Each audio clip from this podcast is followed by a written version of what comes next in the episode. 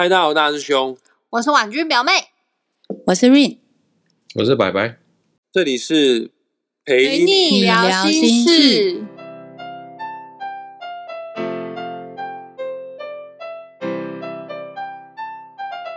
呃，有什么样的特殊案例？呃，需要被疗愈的故事可以分享吗？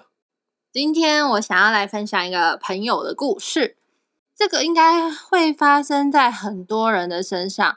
就是我那个朋友呢，有一次我们出去在外面吃饭，那他妈妈那个时候就打电话来给他，因为那一天好像是隔天就准备是母亲节了，所以他其实隔天会从台北回到高雄。哦，所以你那位朋友他跟我一样，跟你一样都是北漂青年，对，大部分时间都在台北工作，然后特殊节日才会回到高雄家。但是最近是因为疫情的关系，所以通常从台北下来的南部的乡亲会觉得有点怕怕的，超级怕吧？应该觉得我们脏。他的妈妈母亲节前一天特别打电话来给我给我朋友说：“哎，我跟你说啦。”你回来，你回来高雄的时候一定要小心哦。那个我跟外婆的身体吼都身体不好啦，所以你最好要小心一点哦，不然怎么样怎么样怎么样怎么样？他妈妈说你最好不要把病毒带给我们，不然的话，妈妈跟外婆身体比较差，到时候被你被你被你带衰到之类的之类的。然后，所以我朋友就不开心了，他就会觉得，哎。啊，我也是为了要回去帮你庆祝母亲节，特别这样子跑下去陪你们，然后结果你现在居然这样子对我说，但很伤心哎，是吧？应该是吧。你会很明显的感受到他之后所有的活动啊、行程啊，都开始有点闷闷不热的。今天我想要来讲的是。其实老人家的一些说话方式啊，或者是思维逻辑啊，其实很难去改变。听到这一些语言的人会很伤心。那我觉得今天在这边的话，有没有什么样子的建议，或者是可以疗愈自己，让自己赶快脱离这种很不快乐的情绪里面？有没有什么样子的方法和建议呢？各位？我觉得，我觉得那个妈妈讲的还蛮直白的啊，她也没有说错什么。很伤心哎。为为什么要觉得伤心呢？我们的心意就感觉被妈妈觉得我们很脏，我们不是脏，好不好？可能妈妈她打这通电话也不是说，哎，你不要把病毒带下来。可能妈妈打这通电话，她是在关心说，哎。好了，其实那个朋友在接到电话的时候，大师兄也在场，那是我们共同的朋友。妈妈前面有说，最近疫情非常的严重啊，新闻报道确诊者动辄就是上万人，所以你在台北一定要小心啊。呃，你不要出入公共场所啊，尽量不要外食啊。出门的话一定要戴口罩，回到家第一件事一定要先把外衣脱掉，然后赶快先去洗手啊，等等之类。这些妈妈全部通通都有说。然后她说你要注意哦，不然的话你会把。妈妈身体不好，外婆身体不好，到时候我们会因为你的关系害我们也确诊哦。你确诊是没事哦，但我们确诊的话，我们是老人家，我们事情可是很大条的哈。前面妈妈也讲了，这个你要注意安全，某种程度这也是妈妈在在乎对那位朋友的一种爱的表现。爱的表现，只是后面就多了那一句：拜托不要把病毒带给我跟外婆，我们可承受不起。朋友听了之后就哑起来啊，就说你关心我可以啊，你为什么后面还要补那一枪？但我觉得那个朋友可能自己有些问题，因为妈妈在表达她的关心的时候，朋友在接电话的时候，他当下说话的方式，饿啦我栽然后啦你们欢乐啦，啊妈妈就觉得你我讲你到底有没有听得进去？那他觉得对方没有听进去，最后来下一个猛药，就是你不要带病回来，不要害到我跟外婆。然后变成朋友自己，他在受伤了。妈妈是没有错的，但是我也能很能理解，很能体会，就是他确实是想回去看外婆、看妈妈，但是被妈妈补那一枪，想想回去的心意好像都被糟蹋了。哦，怎么讲呢？两边其实都没有错了，错一半啦。好了好了，你要说两边都有错，妈妈心意是好，但是我觉得嘴巴就不行了。那会不会是那个听的人他其实积怨已久，所以他把他以前的情绪一次压起来？你说朋友吗？我们那个对啊，朋友他会不会就是还是因为我们不小心在后座听到这个对话的时候，我们故意在他后面说：“哎、小姐，烤肉两串好喽。”所以，你们真的是损友、欸，怎么可以这样？那我们该怎么去安抚这个当事人他在那个当下的情绪呢？有没有什么样子的方式？我觉得就是周围的朋友啊，或者他自己当下有没有发现这些事情？就像你刚刚说的，我们当然不能够去改变老人家的想法或者老人家的讲法，毕竟你刚刚讲的，他并没有讲错。在这个疫情里面，六十岁以上的老人家，即使打了三剂疫苗，他们的危险性还是比一般来的高。嗯那既然如果你都能够知道妈妈出于爱心、出于爱来讲这个话，那当事人又何必跟他计较？可是当事人已经就是可能说话就已经话就出去了，所以话出去没有关系，但是妈妈的爱是永远不会少，因为你在第二通、第三通给他，他就好了。之后还要接力第二通、第三通吗？嗯，可能隔一天就是要再打电话给妈妈，就是安抚她这样子吗？其实打电话给妈妈不叫安抚，有时候就是一个感觉。如果当事人把他觉得那是一个安抚，那他自己当然就会觉得哦，那是一个安抚。可是他如果是觉得我也是关心妈妈，我就打一通电话给他。啊我忘记补充了。后来啊，他们的对话最后是以他妈妈气到直接挂电话收场。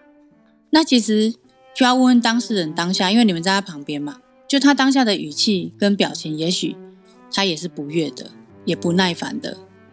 那个朋友他在电话最后有呛他妈妈说：“那你既然怕我会把病毒带回到高雄，会害到你们两位的话呢，那我干脆母亲节就不要回去了。那你们不是很开心吗？这样就可以放心了嘛。”妈妈说：“我不是那个意思啊。”朋友就很生气说：“你就是那个意思，你就是在情绪勒索我。”妈妈听到情绪勒索，我就呀也小，她说：“你是不孝子啊，不孝女，为什么要说我情绪勒索你？”然后那个朋友又说：“你知道吗？骂子女不孝这句话也是情绪勒索。”妈妈听了就挂电话了。怎么听起来是你那个朋友 拿着“情绪勒索”这四个字到处去乱讲、啊？这不是情绪勒索啊！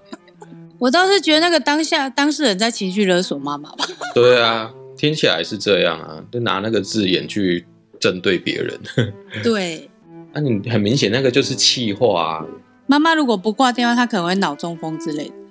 真的。然后妈妈挂电话之后，那个朋友自己又觉得很失落，就是我们后面在玩的时候，他都已经他都已经玩不起来了。嗯，然后他也事后也在问我们说：“哎、我刚刚是不是对我妈讲话很凶之类的对那为什么没有想说就立刻打电话回去啊？？”可是有那个情绪在耶，很难吧？就像你啊，你跟一个人吵即架使，意思说那个当事人当下知道好像对妈妈很凶，但还是就是只是知道这样而这口气已嘛，对不对？但是隔天母亲节还是乖乖回去了。对啊，当然要回去啊。嘴归嘴，身体还是要行动。但你那个朋友回去之后，跟家人呢就好没事了吧？呃，这个没有特别去 follow，但是依那个朋友的调性，他没有特别在跟我们讲说，我回去跟我妈妈过节在吵架 的话，那应该就是没什么大事。对，那就没什么，彼此就知道是气话啦。就像你那个朋友一样啊，他觉得他讲完当当下他有情绪，但是你看他挂电话之后，诶，他也就发现他是对妈妈太凶或什么，他就会开始去思考这个东西。如果他今天真的过不去，他应该挂完电话他就立刻飙他妈，立刻跟你们讲、他妈怎样怎样，怎么可以这样子？但他没有，他反而觉得，哎、我哥是不是我妈太凶？就代表他是会去思考的，他会去反省这件事情的。只是没办法，当下每个人都有他自己的脾气在，这个就不要去扯到别人，这个就是扯自己。就是当我遇到这样事情，为什么我要妈妈打电话来，我要觉得他烦，挂电话觉得他好像很不该，那就不能在当下跟他好好讲话。嗯哼，有一天，我们当下四个人都会变老人。你希望别人这样对你吗？那如果你不希望不要一直跟人家碎碎念你的关心，但我可以关心你，但我要怎么样把它变成更好的言语？而且也要接纳你关心别人，别人不见得接受你的关心。哦，对，我觉得这个很难诶。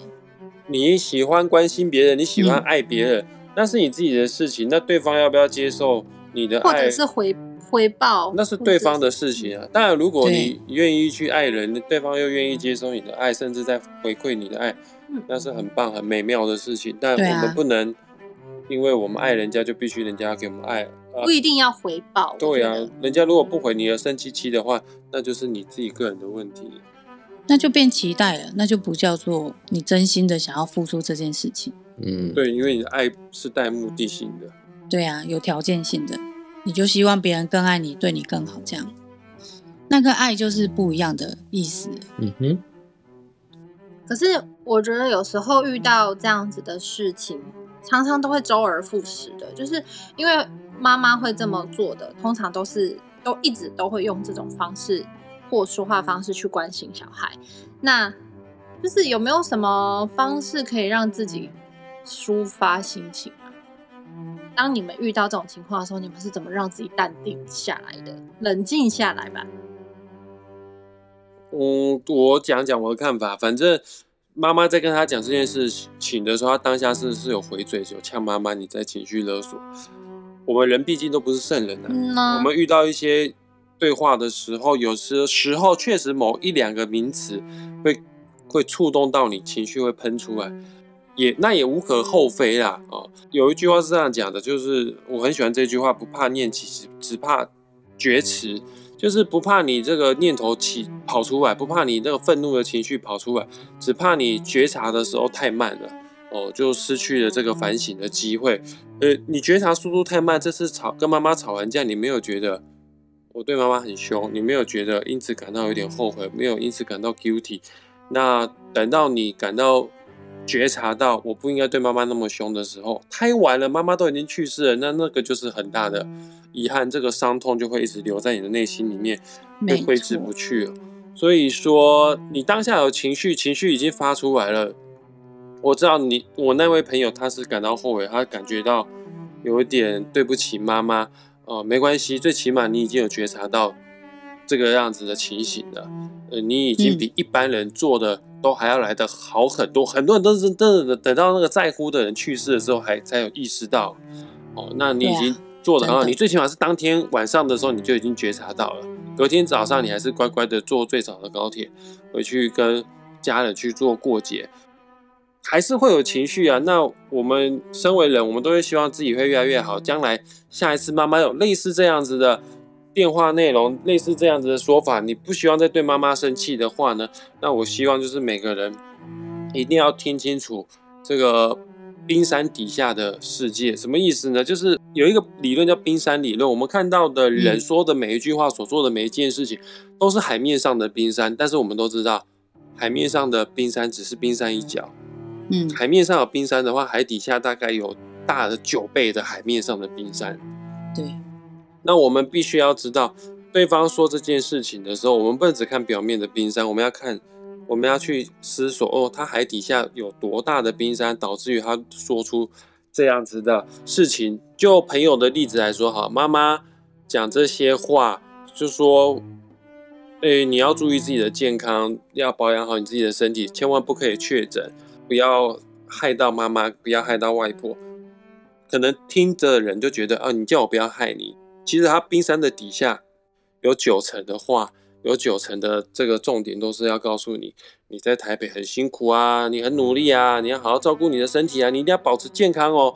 哦，但很多人都不见得会意识到这一点。但如果你有意识到，其实妈妈讲的话，她所做的一些事情，她是出于爱的话，你只要记得。对方所做的行为，尤其是越亲近你的人，越爱叨念你的人，甚甚至他讲出来的话言语越容易让你感到不爽的人，这些人往往其实是最爱你的人。呃，就是这样，人就是这样，越爱你的人就会越讲出一些话让你生气，越会让你有情绪的，通常就是越爱你的。当然，某种程度越爱你的，你也会越爱他。但是，越相爱的人本来相处就是。越困难的一件事情。但你只要知道所有的一切的起源源头，冰山底下其实满满的全部都是爱的话，你只要有记得记得记得爱这个字的话呢，我相信你比较容易会释怀，比较能够控制你的情绪，你比较能接纳他的说法。而不是忍忍耐忍受他的说法，你就可以比较可以接受他的讲法。我我举个例子好了，我们在场的人虽然说都没有小孩，但是今天如果母亲节到了，或者是父亲节到了，你小孩自己手做了一张很丑、很难看、画那不知道什么图、火柴人的图的卡片，然后写说妈妈祝你母亲节快乐，爸爸我很爱你，祝你母亲节快乐。那卡片有够丑，你拿去卖都不会有人买的那种价钱的话。那各位爸爸妈妈们，下一个皮卡手哎，OK，那这个这个是题外话，但是各位爸爸妈妈，我相信你收到这个卡片，你会觉得开心还是觉得干这是三小？超感动。对，但是这个东西真的很丑啊，可是你收到你还是会觉得很感动，因为你知道这个孩子是出于爱的行为，才愿意花时间去制作这个卡片。那我再举个例子，如果你的伴侣今天去参加了一个精工 DIY 的课程，然后呢，他用他这种很拙劣的手艺哦，打造了一个对戒，自己敲了一个对戒，有够丑的。然后戴了没多久，上面的宝石掉下去了，掉到地上，因为它根本就没有镶嵌好。那你收到这个对戒的当下，你是觉得，但这是三小东西，你为什么不直接买卡地亚给我，不直接买 Tiffany 给我？你要自己花钱做那个屁东西？那 OK，你买不起卡地亚 Tiffany，你你可以买潘朵拉，你自己做那个东西那么丑。那你收到这个对戒的时候，各位。男朋友、女朋友自己亲手做的那个对戒，你收到你是觉得丑还是觉得很开心？现实说嘛，我我对你先别讲，来白先生跟这个白白跟 Rain，你讲一下，你们收到这个男朋友或女朋友亲手做的手工艺品送给你的时候，你觉得是开心的，还是觉得怎么那么丑？开心的啊。毕竟是自己手做的那种东西是独一无二的，不是吗？对啊，通常如果手做，我都会是开心的。嗯，因为现在真的太难了啦。那代表说他有背后很大爱，还支持他这种动力去做这件事情。那婉君表妹，我会委婉的跟他说，下次这个钱省下来买好一点的就好了。不用这么辛苦。那你在讲这句话的时候，有意识到他为什么要做这个东西吗？是爱啊，我知道，但是所以我才会用委婉的方式告诉他，下次不用这么辛苦，可以把钱省下来，然后买差不多等值的东西，这样就好了。我很坏吗？我不知道，突然我不知道怎么接续这个话题。哎好啦，每个人价值观不一样啊。对，我要分享一个东西，我也想分享。真的，我也想分享。好，我很快的说，我很快的说。好，你先说。我小时候大概二年级、三年级吧，老师规定说，每个同学跟爸妈要五块钱、十块钱去买康乃馨。还要跟爸妈拿五块钱、十块钱？因为我没有零用钱。然后老师就要求我们每个人都一定要买一朵，不管怎么样都一定要买。我就要了五块钱，然后送给我妈的时候，我妈对我说一句话，她就说：“给我这干嘛？这个没用。”所以导致于你男朋友手做东西给你的时候，你会说：“你给我这个东西干嘛？” 我没有这样子讲啊！我刚才不是说了吗？我会委婉的说，我们可以下次不要花那么多的时间、跟精力、跟金钱，然后我们可以把钱省下来买更值得的东西。就例如一一钱元宝啊，更值得元宝，可以可以可以。某种程度来讲，说我现在手上得到这个东西好像不太值得一样。大雄意思说。男女朋友收到时候要先赞美完之后再说，其实你可以，你这个东西好棒哦，好喜欢哦。对啊，你好哦。但是我们下次为什么要用努力这两个字啊？你讲的好像人家 很坎坷。因为做精工还是要加热什么什么的嘛。所以大师兄其实要表达就是那个，不要只听表面。其实他讲的这个模式是用在很多很多的行为上面，不管是。情侣之间，甚至是主管啊，甚至是什么，有时候，有时候他在念你或讲你东西，其实他就是真的为你好，只是他们那一代的说法，因为他们可能就是被这样要求的，学习的说话方式就是那样。如果小孩，你可以跟妈妈沟通说，我知道，然后现在是什么什么情况，也许他也会吸收新的东西。就像我在跟我妈讲的时候，他也会争执他。七十年来他的想法什么。可是你慢慢跟他讲，慢慢就发现，哎，他会去验证，他也会去实验，就发现，哎，好像是我讲的。但有些根深蒂固的还是没，他还是会一直讲，一直重重复讲，就变成我们要耐着性子去听他讲。小时候他也是听我们不厌其烦在讲东西啊。所以孟母小时候讲的话更难听呢。对啊，我以前叛逆的时候，我以前叛逆期的时候，他也不知道怎么跟你沟通，他还是会问你说啊，你别讲崩吧，你你对他生气，他还是会包容你，然后还是会关心你到底肚子饿了没，还要不要吃饭。即使知道你现在不爽，他还是会去敲门问你说啊，你别讲崩吧这样。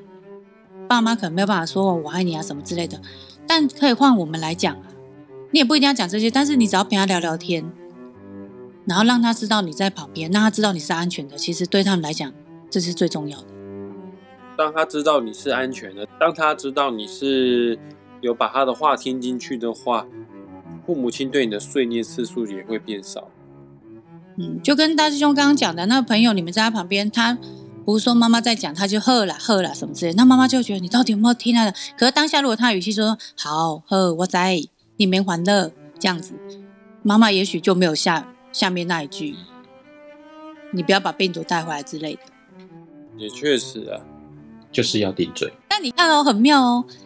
哎，我刚刚现在是不是对妈妈太凶？这句话居然不是对妈妈讲，是对旁边的朋友说。哎，我刚刚是对我妈太凶。你怎么没有问妈妈说，妈，我刚刚是对太凶？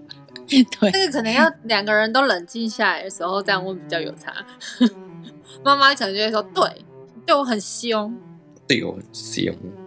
的话，妈妈其实有时候哄一下他也就好了。我是觉得那个朋友的妈妈应该可以哄啊，是个好妈妈。哎，大师兄，哎，在紫微斗数命盘的话，是哪一种心它比较容易会被别人影响到？言语上的影响，然后进而有情绪。嗯，对啊。哎，我觉得是不是阴性的心啊？也不一定。水星。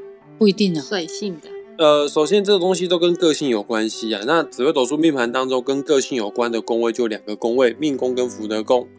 只要呢命宫跟福德宫坐镇的星星，它的五行不是固体的话，它就很容易受到外界的影响。因为固体比较硬啊，它都不太会轻易的去改变它的形态。但是非固体的东西就会，尤其是五行属水的星星，你看水。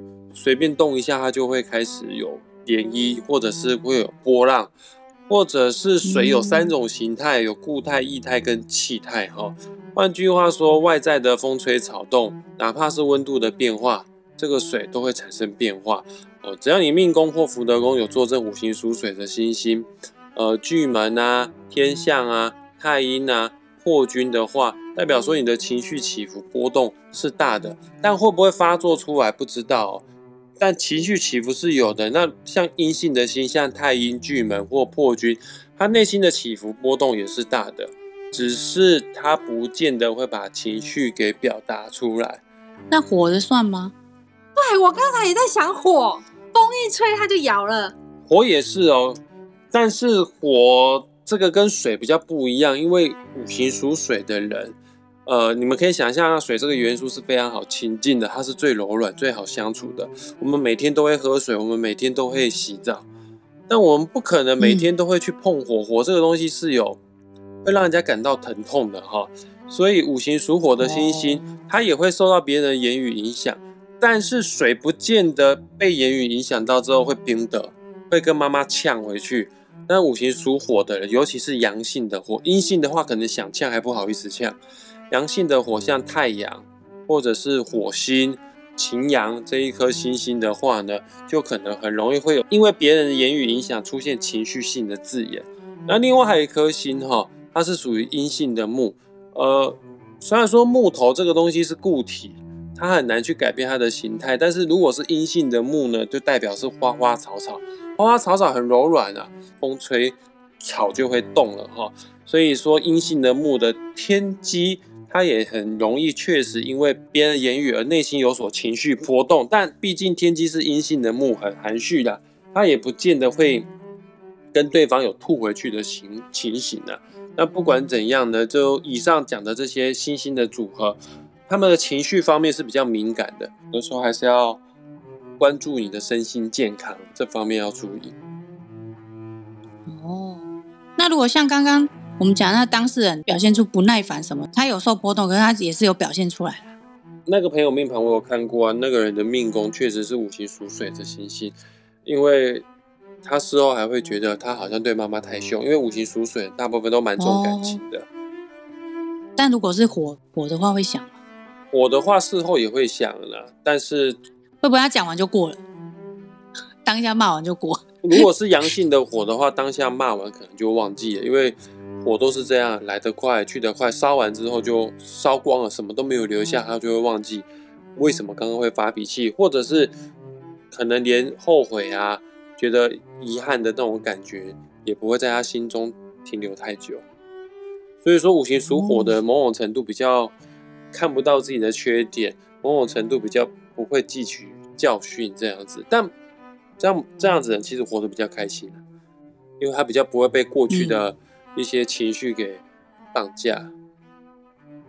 嗯，有优缺点呐。没错，他这样就会一直碰撞啊，一直撞，一直撞，头破血流。而且五行属火的人通常都给家人有种感觉，你对外面比较好，对家人都比较凶。因为火远远看的话，你都会觉得它很温暖、很亮、很漂亮。但是你靠近一点的话，就会被烫伤。家人都是最靠近的人，所以这样其实有好有。你看水的话，虽然它柔软，可是他觉得它会内伤哎。那火的话是太过于做自己的感觉，可是他忘记别人的感觉。嗯，大方向是这样没错。但是有的人的命盘是他的命宫福德宫有五行属水跟五行属火混在里面。哦，那个解释起来又比较复杂一些，那这个很难在 Parkes 频道上面做很详细的解说了。没错，嗯，所以可以私下来找你。嗯，没错啊，可以来找我上课。啊，我为我们今天节目下一个总结：我们与人相处的时候，我们不要只看冰山表面，我们要试着去思考冰山底下的意义是什么东西。还有，我们不要太依赖我们的。自动导航系统，我们人体有自动导航系统，听到某句话就会自动就会生气，或者是要去上班，自动就会感觉到厌烦，回到家自动的就想要打开电视，或者是有上厕所的时候呢，自动就想要打开手游，这个都是我们人体自动导航模式。如果太依赖你的人体自动导航模式的时候，你就没有活在当下，你可能就不自觉的会做出让你后悔的情情形。所以你在跟每个人在交谈、在互动的时候，你要先关闭一下自动导航模式，你要认真的去听他讲的每一句话，你就可以探索到他冰山底下其实真正要传达给你的心情。